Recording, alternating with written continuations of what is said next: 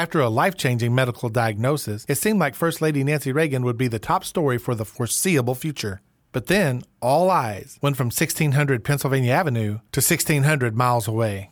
Find out why headlines instantly changed on this episode of Top Fold. Welcome to Top Fold, a podcast about all the news that would have been. I'm your host, Luke Heffley.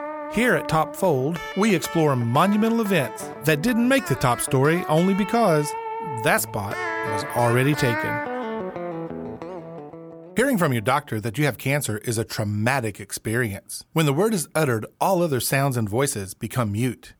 It is a tough diagnosis, one that is obviously alarming to the recipient and their family.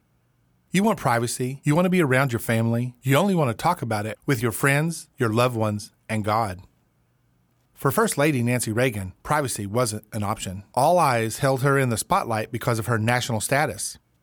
She and President Reagan had dealt with this type of news before. Previously, he had been diagnosed with cancer and had surgery a couple of years earlier. He was healed and was confident she would be also. Mrs. Reagan was a very private person.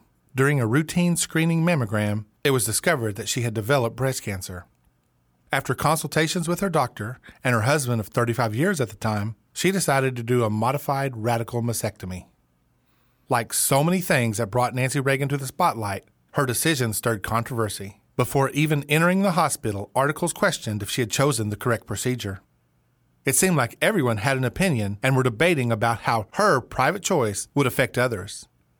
Mrs. Reagan had felt pressured by breast cancer advocates to do a lumpectomy, for they believed her decision had set that movement back 10 years.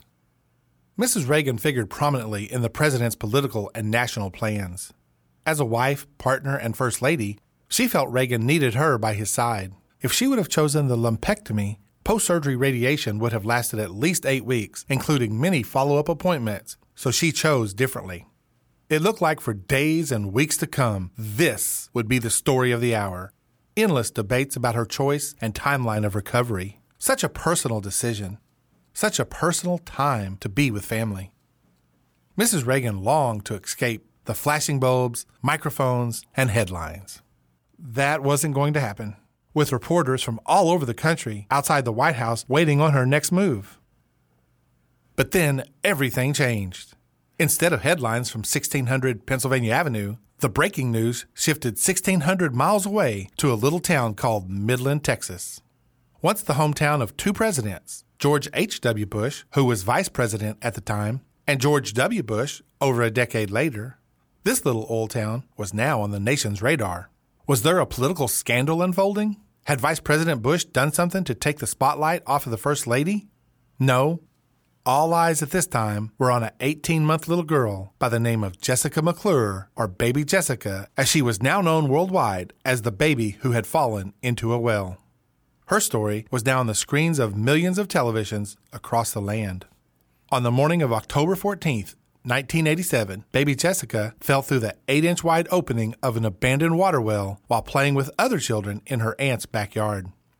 After dropping 22 feet below the surface, she had become stuck where the shaft had veered off slightly, opening up to around 12 inches. It was later determined that the well was actually almost 100 feet deeper from where the toddler had gotten stuck.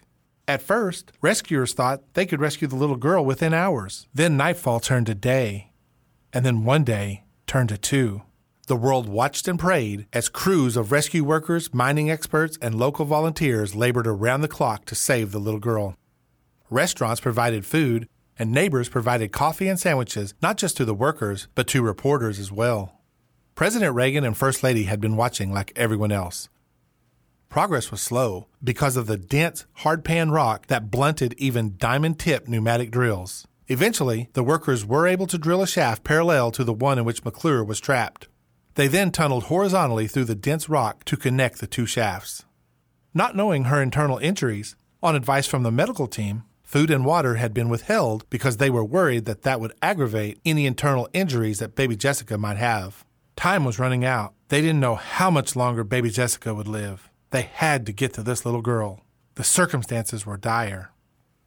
On the night of October 16th, all three major networks and CNN broke into their regularly scheduled programs to show paramedics safely pulling a dirt covered but alert baby Jessica out of the well.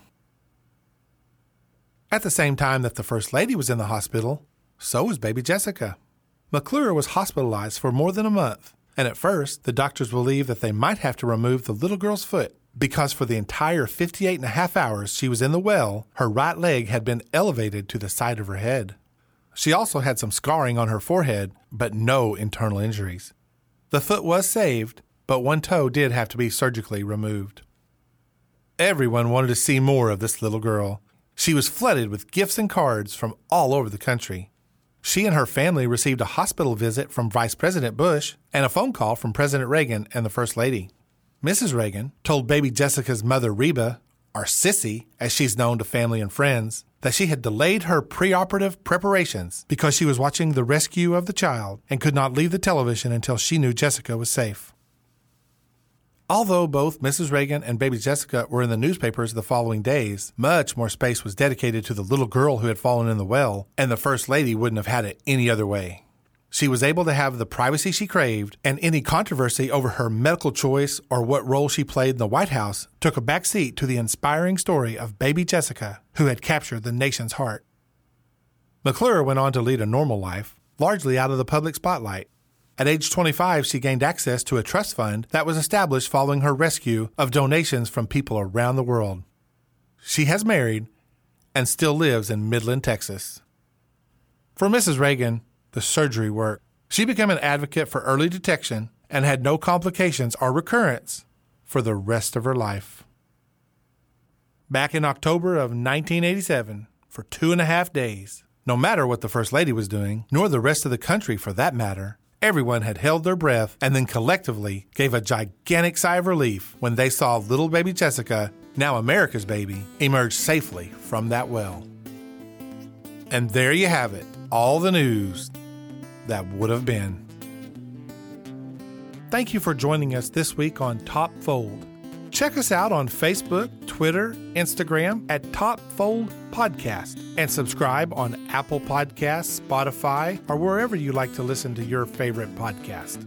All my sources and research can be found at topfold.buzzsprout.com. There, along with other things that bring history to life. I'd like to thank David Wagler for the music, and if you like the show, please rate us and give us a review, or simply tell a friend. That would be great. So until next time, there you have it all the news that would have been.